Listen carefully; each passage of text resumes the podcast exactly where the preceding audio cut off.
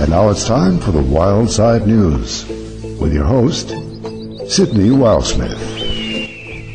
It's always amazing how it begins. Fear. It was last Sunday evening. TV was on 60 Minutes or some such. And during a local news break, our perfect news person reported that a wildfire that had been spotted about 12:30 around noon east of Ramona had grown a bit and was causing a massive cloud of smoke that could be seen all the way from Tijuana and out over the ocean way up in Del Mar, north of the city. Nothing terribly earth-shaking about that. Ramona is in rural San Diego County, 30 to 40 miles east of me. I moved to San Diego from Santa Fe quite in part because of Ramona. I like the feeling of the West, and Ramona is some of the best West in the West. It's a crossroads of two highways that snake their way up and through the old wagon trails turned to two lane highways that make their way up and through the interconnecting canyons. Ramona is the entry point to the rolling hills and canyons that open up between Ramona and the next landmark, Julian, 20 miles plus farther on, and a place known for its apples and pies and snows in June. Julian is on the mountain's peak at 5,000 feet. Ramona lies at a mere 1,300 feet, and I sit on my hillside with the ocean at about 200 feet.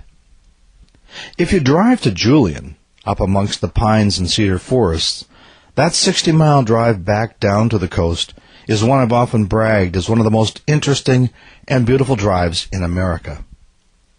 It doesn't have the spectacular cliffs and vistas of, say, Colorado or Utah. What it does have is a gentle descent from pines through chaparral and on past the rolling hills with mature oak and groupings with the most fascinating assemblage of pink rocks that you'll ever find anywhere. Everywhere you look, you see the sensuous hills that make up San Diego County. It is one of the most amazing places on earth. On the way to the sea, you sense, the lower you get, the faster pace, the more densely people are packed. Julian often has rain and even snow, while surfers in San Diego paddle their surfboards out to catch a wave. On an overcast day in Julian, it could easily feel like a small town in the hills of Oregon or Colorado. The historic houses are of wood and paint. There are some great local restaurants where the locals aren't aware that mud clings to the edges of the soles of their shoes. Not like here in San Diego. The descent from Julian to Ramona is tense with turns. The turns are old highway turns, banked wrong. Motorcyclists don't cruise down that road. They have to work their way down. But in a while the landscape opens. The twisting roads turn to curves. Ramona is a great place to stop for a bite to eat on your way back to the coast. Because from this point west, it heads again through the canyon bottoms and follows the two-lane roads that wend their way along the edges of what often feels just like high mountain passes. Then the rural turns agricultural and the canyons become valley bottoms filled with orchards, chicken farms, horses, avocado farms, and palm trees appear amongst the oak and eucalyptus, and the sun seems warmer, and the cars drive faster. Within that final 20 miles before you hit the coast, you now head into the glory lands of Escondido, Poway, Rancho Santa Fe, Rancho Bernardo, here the homes loom large with Spanish roofs and windows. It begins to feel exotic, even a bit paradisical, as trees and flowers, palms and green grass now embellish the wealth and well-being of the paradisians who know how good it all is. No one who lives here takes San Diego for granted. The drive from Ramona to the coast, the final 15 miles, passes through some of the most elegantly expensive housing in America. Thank God for the hills. If they weren't here, this would be like Phoenix, but without the heat. It's dense with people filling the lower lands, but everywhere are the hills, and with few exceptions, just like everywhere else, the farther up the hills you go, the fewer homes there are.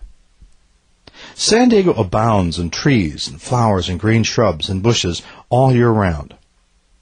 Seasons change, and it's mostly discernible by the color of the hillsides. There is very little rain, often less than eight inches a year, and months, many months can go by without any rain at all. Rain comes in the winter months mostly, and spring dazzles with the spirit of green. Summer along the coast is temperate, with temperatures in the 70s. So by fall, the grasses have dried and turned golden, but they aren't parched. But back up in Ramona, it's always hotter. The 80s and 90s prevail throughout the summer and into the fall. So when fires break out in Ramona in October, there's plenty of grass, shrubs, and chaparral ready to burn. Southern California has lovely names. Encinitas, Cardiff by the Sea, La Jolla. Even the winds have names, like the El Ninos of spring and the Santa Anas of fall. As a relative newcomer to these parts, I noticed a strange attitude towards the announcement that we were in store for these Santa Anas. People don't seem to welcome such romantic sounding winds. They are warm winds, that flow opposite to the regular local breezes we have here, which generally come in off the ocean and keep things cool. The Santa Anas run reverse to this pattern and come from the east, blowing hot air from the inland areas with winds with enough force to push the offshore flow back out to sea. The Santa Anas can last for days, and we who live in paradise seem to suffer such winds and warmth. TV, Sunday evening, a week ago. When the newscaster announced that we'd be getting a live report from one of their stringers in the hills of Ramona, the camera cut. It was a woman with goggles on, blonde hair tucked carelessly behind the elastic strap. Behind her was a classic image of wildfires in the hills, the licking orange flames, driven by the winds. But the hurried nature of her hair tucked into the strap focused the attention to the orange embers that were flying past her face like hell-driven winds of fire. The air itself was lit with flying orange ashes from the fire, pushed horizontal by the ferocious winds in Ramona. At that moment, my head rose from its multitasking couch position to a fixed stare at the TV screen. Ramona was in trouble and suddenly the winds I'd heard rattling things and trees outside my door, within sight of the great Pacific Ocean, became sirens of alarm. We don't get winds like this in San Diego. I'd never have seen winds like this. The ancients organized the cosmos into four primary elements earth, air, fire, and water. Without really knowing why, I felt a primal sense of urgency take hold. The earth was on fire, driven by dry winds from the east. I mentioned to Claire, my amore, that those were some pretty fierce winds east of us, and that the fire was really weird, or some casual remark. She was deep into a triple tasking moment, so acknowledged my observations with, uh huh. I would have liked more, but I understood. I got up and picked up one of the grand atlases, the National Geographic Atlas of the World, from its place next to the bookcase on the floor. It was too large for even our art book shelves. I paged through the world, zeroing into our Southern California region, in a Stone Aged version of Google Earth. But I like large books and atlases. Just as I had thought, Ramona was directly east of where we were and the winds were raging directly towards the west. I needed a more precise look, more detail, because something told me that winds and fires like that could move really quickly. So I went to the large road map for northern San Diego County. I spread it open on the kitchen's raised counter, turned on the bright overhead lights, and unfolded the map and spread it out. There's a reflex, perhaps somewhat universal, as the palm of the hand flattens the map out. I love the sound of maps. Now it was clear. Ramona was indeed directly east of me, and I knew that country well, and I knew that flames could come flying across the dry hills with a vengeance. I heard the local newscaster say that the winds were reaching speeds of up to 70 miles an hour. 70 miles an hour. That's rough. The winds themselves could take off roofs and blow down signs and power lines. But winds like that could take a two-bit fire and give it wings to fly across the land, turning everything in its path ablaze. And that's exactly what it did. And it didn't waste any time. Within about a half hour of the first news report from Ramona, there were increasingly frequent breaking news alerts. Skipping around the local stations, we found remote broadcasts coming from the Ramona area on all the stations. And they all had a similar look. The usually spiffy newscasters were standing on site, with winds and embers shooting from left to right across the screen. They were moving and their heads darted in reflex to the crashing stuff around them. Soon they were donning masks and complaining about the ash that was choking the air. Their studio comrades advised them to leave. Within the first 45 minutes, the reports witnessed myriads of pickup trucks scampering behind them. And then the first sign of serious fires in the East County, San Diego. Horse trailers. The first to respond are the horse owners. They've lived through this scenario before. They know that if fire comes, you cannot save your home, but you have to save the horses. There is a nobility of friendship between human and horse. Horses show fear, their eyes enlarge and push from their heads. They fight any constraint because they are made to run, and run they would if the fences weren't there. And so people who know them come to help them.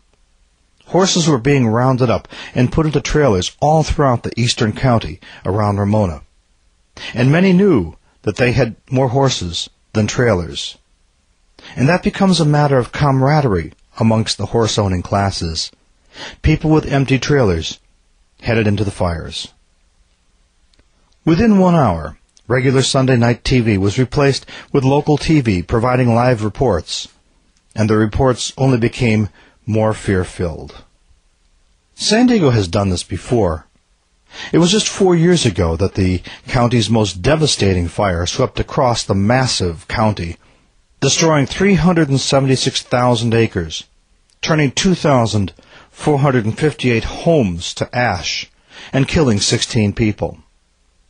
That fire swept across the open spaces of East County, Ramona, and the like, from north to south, in just a few days but people rebuilt. After all, where do you go after San Diego? It's a truly difficult question that will persist until hell melts. Just a week or so before Halloween, this fire ironically became known as the Witch Creek Fire.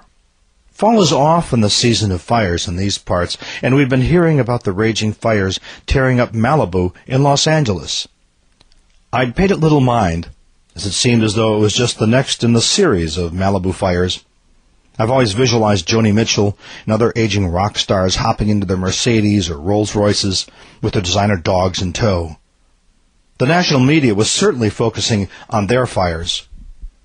But to those of us in San Diego, we knew this was going to be worse, if such a thing were possible. By evening, the stories were shifting to the massive evacuations of people families and horses away from the Witch Creek blaze. To make matters even worse, a fire in the southern part of the county was also being fanned into a potential killer, and more and more people were being advised to flee from that part of the county as well. Having lived through some of the nightmare stories from four years previous, people didn't waste any time. But that by itself became a huge problem, as the roads out of Ramona Actually, the road out of Ramona had become jammed. Traffic was not moving. As I've mentioned, Ramona is a crossroads, literally. There was Highway 78 that drops into the center of town from the north, and then 67 leads off to the town of Poway to the south and east. The fire had already spread into the northern route, shutting off that escape. 67 to Poway was the only recourse to safety, and even that was questionable, because the winds were certainly going to push the fire directly that way. But the news reported that people should flee and go to the evacuation center in Poway, about 12 miles away. As the evening turned into night, the traffic was barely moving and reporters began to speculate about how fast the fires might reach them. It's about this time that the mind begins to conjure up images, fearful images of people trapped in their vehicles as fires moved in. I imagined what I would do. Would I break ranks and just screech on out of there? Probably. I'm not one who feels compelled to stay in lines just because people say I have to. Outside, the air was filled with smoke. Ash was already falling on our home fully thirty miles away, carried now by the ever increasing winds. I stepped outside and felt the steady, raging wind on my face and pushing my body. It didn't pulse and buffet like other storm winds. It just blew, heavy and steady. We were now wide-eyed and paying close attention. Already reports of homes being lost were coming in, and we'd learned from the Paradise Fire that a report of a home on fire and images of homes on fire meant that in reality many homes were on fire. By now, people weren't keeping count. People were in survival mode, and so were those whose job it was to fight these fires. All live reports were accompanied now by images of the flashing lights of fire trucks and emergency vehicles. The reporters in the field were all wearing goggles and had to pull off their masks to talk into the mics. Whereas originally I thought they wore the masks to look responsible, it became obvious that they were now wearing them up until the very last second before they had to talk into the microphones. Reports came in saying the fire was spreading westward at an alarming rate. There is a disparity in TV news compared to radio, because without the images, TV feels plodding. But radio quickly becomes the best source of what is happening where the TV crews cannot reach, and the radio was taking calls from around the county, with frightened people describing seeing giant lashing flames coming over the next ridge. The longer one listens, the more raw fear begins to attach itself to the nerves. Here is what I was thinking. The massive spreading fires 30 miles to the east of me were being driven by 70 mile an hour winds. That means that fires could quickly spread from one ridge to the next with no hope of being fended off by fire crews. This was a self-absorbed fire and would let nothing stand in its way. That meant, in reality, that if those winds continued, there would be nothing that could possibly keep it from reaching the ocean. It was, in reality, just a matter of time. Therefore, Claire and I had to have that talk. The one that says, we need to think really seriously about what we're going to do. Claire is a left-brainaholic, and I'm an emotional right-brained romantic. We work well together. My emotions energized her organization, and we quickly began gathering things we need. Claire knew exactly where the important papers were the banking records, the birth certificates, the passports, the credit cards, the pictures, and her purse. I thought of survival. The what if we had to camp out on our burned out land as the rebuilding process began. All those LED flashlights, crank radios, sleeping bags, and pads, and camping gear were dragged together by the side door. We would each take our own car, so we loaded up our choice items there first. I also took a practical romantics look at my sound studio and chose two pieces I had to rescue. Clothes were secondary. I shop at thrift stores and yard sales. Our bird Smoky, who came to us as an evacuee of the Paradise Fire, was transferred to her smaller traveling cage. She was not really happy about that. I grabbed a few folders of papers and walked from my studio to the back door, passing my large landscape paintings hanging on the wall. When you listen to the TV and radio people at such times, they have a mantra that says, don't waste time trying to save things. It can all be replaced. Well, original paintings cannot be simply replaced. One of the paintings was five by seven feet and took me five years to complete. In my painting studio, I had over 50 other paintings, and the house had at least five or six more of my originals. As I had to contemplate the fires raging over the hill, between our house and the fires, I had to conceive that these paintings would be destroyed. Something about that felt cosmically unjust. Our home is also strewn with antiquities, things from ancient Persia, books from the Middle Ages, furniture from old Europe. These too were destined to be turned to ash. I wondered if the hundreds of books in our library would be tightly enough packed onto the shelves to keep them from burning, and I imagined putting plastic over them to protect them from water damage, and then those thoughts melted. As midnight approached, all of San Diego was on high alert. The fires were spreading rapidly, as fires do, and new fights were breaking out all over. Claire and I agreed that we would have to listen to the radio and TV on a very regular basis. So I stayed up listening, as much out of a sheer curiosity about this natural disaster and how it lives and develops, as for my own sense of safety. As the night moved on and Claire was sleeping, I listened and the soul moves into a state of breathlessness. By about 2.30, I had to get to sleep. So we set the TV to go off every two hours. Lying in bed, we heard the winds and blowing as never before. And those winds were coming directly from the fires now moving towards us from the east. Throughout the night, residents were being told to evacuate from a wide spectrum of communities and we heard during the deepness of the night that the fire was headed for the Wild Animal Park. Well, of course it would.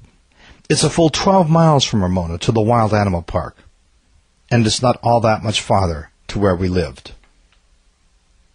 Monday dawned in darkness from a fire-ravaged air. Ash was part of the air. You could eat it if you opened your mouth for too long. The winds were fierce. Neighbors were calling one another. Friends were calling to see what we were planning to do.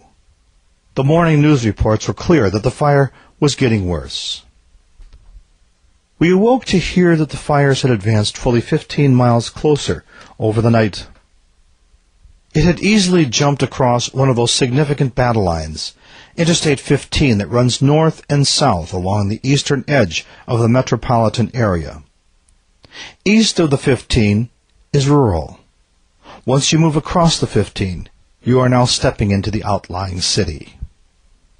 In 2003, the fires had followed a similar course, and the images of rows of expensive houses being threatened with walls of flames had burned deep into our psyches.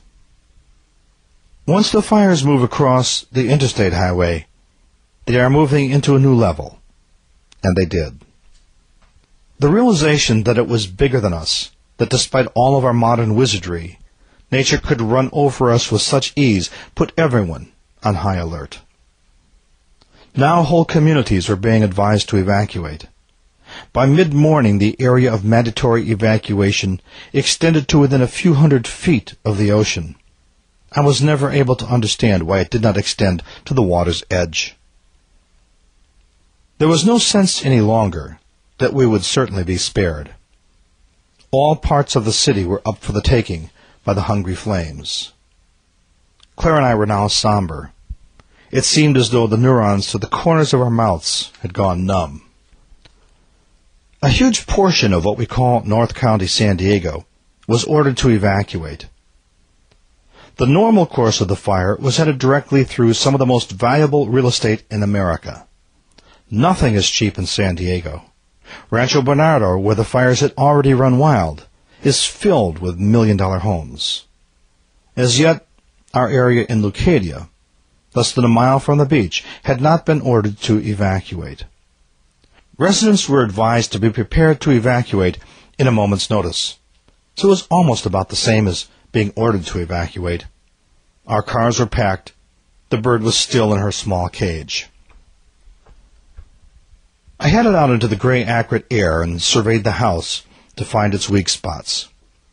Although we had a tile roof, Many homes are lost when the wind-driven ashes catch under the roof in the wooden eaves. I found two branches that actually touched the wooden eaves. I took a chainsaw and hacked them off. I took every available hose and stretched it out, putting the most focused nozzles on the hoses that might have to be used to reach the high eaves at the second story. I told Claire that I would consider taking a stand for the house. I was willing to do what I could to put out fires as long as I could. This flew in the face of all good advice, but I was compelled, because of my artwork and many other reasons, to do what I could. I was fully prepared to have to face that moment. To my amazement, Claire did not disagree. Now it was even more real. The most frightening aspect of this were the Santa Anas. I now understood why there was a sullen sense of joy at the news that the Santa Anas were on their way. They sounded so balmy. The radio was a powerful ally. We got up to the moment reports from listeners phoning in from around the county, and nothing was good. The Del Mar Fairgrounds are designated as a place for horse owners to bring their horses. The fairgrounds is the home of the legendary Del Mar Raceway, and they have setups for keeping horses there. As well, Qualcomm Stadium, where the Chargers football team plays, became the single largest evacuation site for the thousands of people who were forced to leave their homes.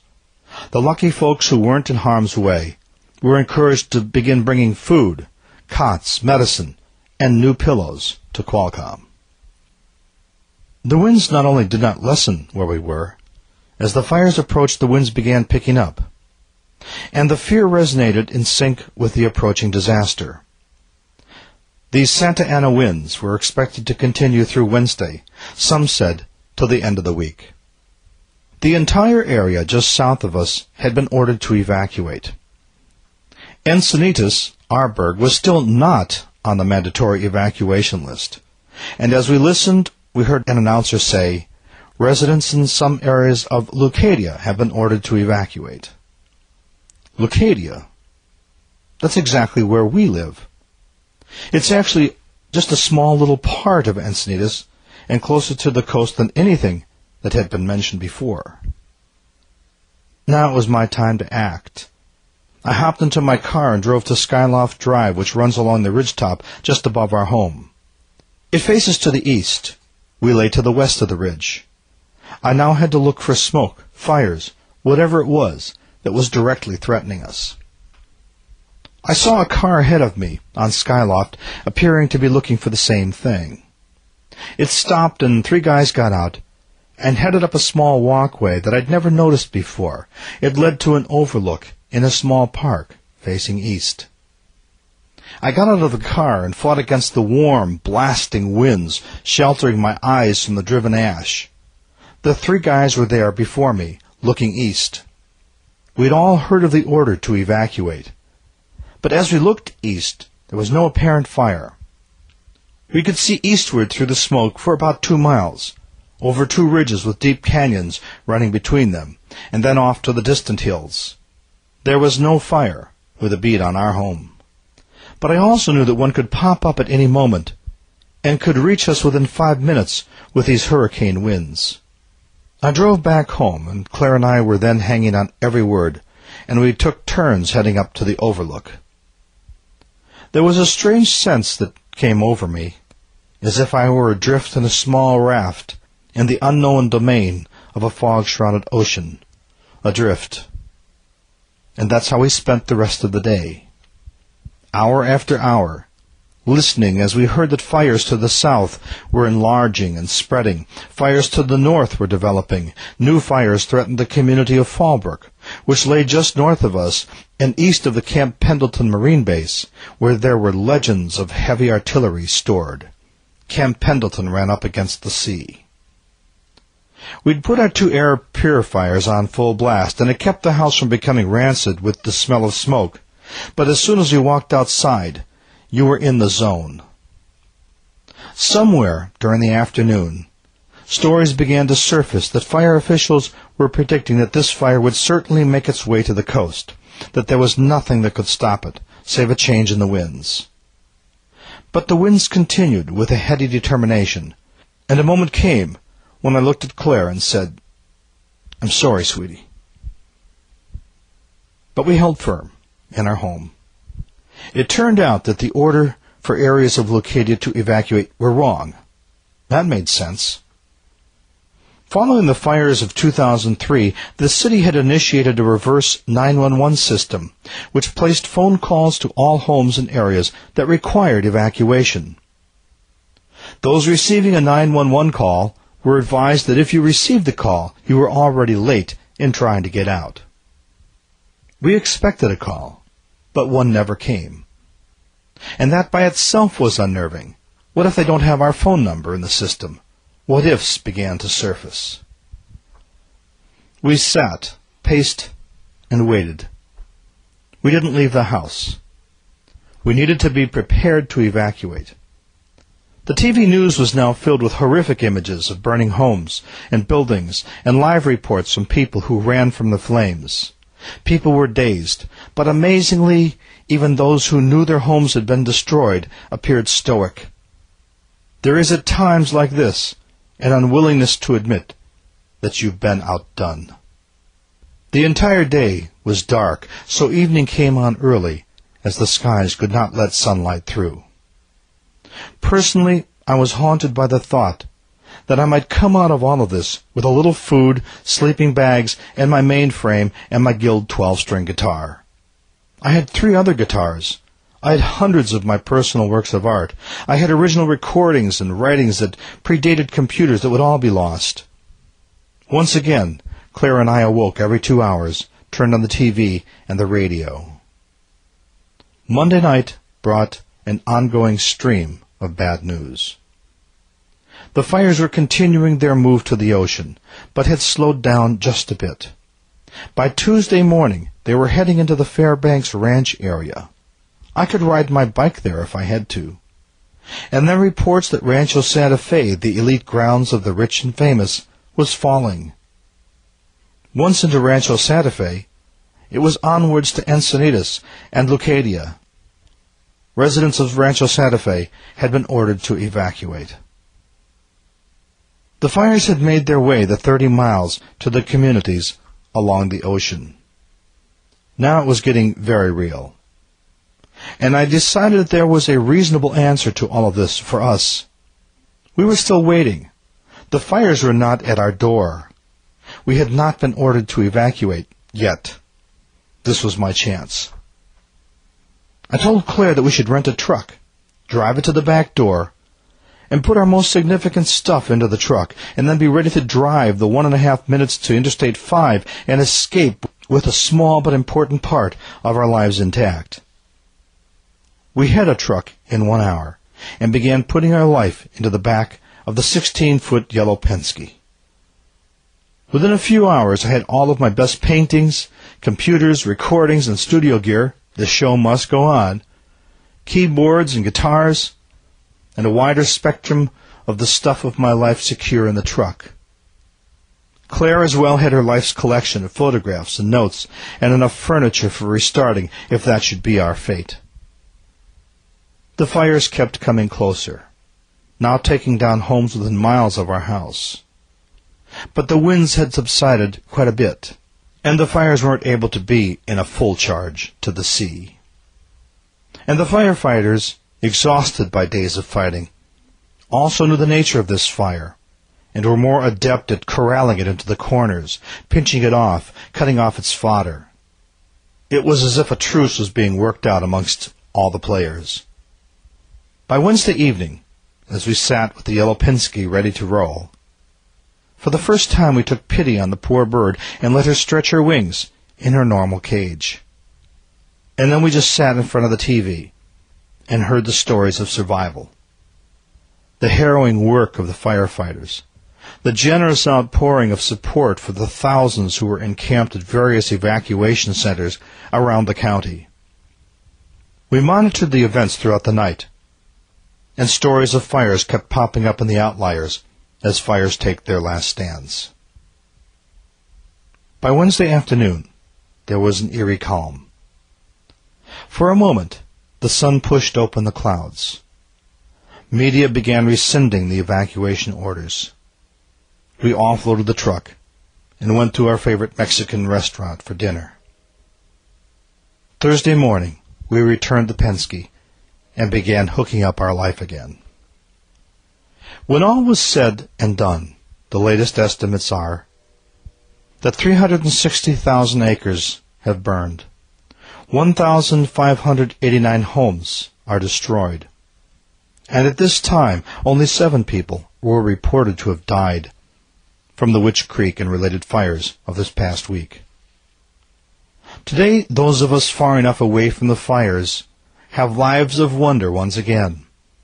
The skies are almost back to normal, the weather is again paradisical, and the local TV networks are back to providing us with the usual regular mix. A few days ago, I drove over to Del Dios Highway, within a few miles of our home, an area that kept coming up while the fires were raging. And I quite frankly was amazed at what I saw. Del Dios is one of my favorite drives. I take it to drive to Ramona and to Julian. It is home to one of my favorite fruit and vegetable stands, where I buy a chocolate-covered strawberry for Claire every chance I get. It's also the home to our water reservoir, Lake Hodges. And as I'd listened to reports of the fires, the mention of Del Dios Highway rang pretty close to home. We heard hundreds of reports from along the Del Dios Highway. It has been reduced to gray ash for miles. The grand domed hills within which the reservoir is embodied are charred flat and dark. The vegetable stand is a tangle of wrought iron, within which are the baked carcasses of thirty or so pumpkins that were to light the walkways of homes throughout the region this Halloween. Amazingly, most of the homes are standing, and one can see the tale of valor of the courageous firefighters who defended the homes to the front doors with a fair amount of success. But there are, within the Del Dios, and for many miles in all directions, the vanquished lives of good people who, as I write this from the comfort of my home in Leucadia, are scrambling with their few belongings through a world gone up in smoke and ash. Everyone wants lessons. I'm not ready for that. Except to say that we and nature are in a struggle for dominion. We have not lived wisely on the earth of late. The forests have gone dry, the skies are heating up, the reservoirs are low, and we keep moving in, with all of our grand things, to set up our permanent encampments we call home. There is a truth to this earth, and that truth is we'd better align ourselves with it, embrace it, and become it, because as we do, we will learn to find balance and limits. Two legendary fires in four years. Is this San Diego's legacy? Or will it become the paradox of our paradise? This is Sidney Wildsmith saying adios until we meet again here on the Wild Side News.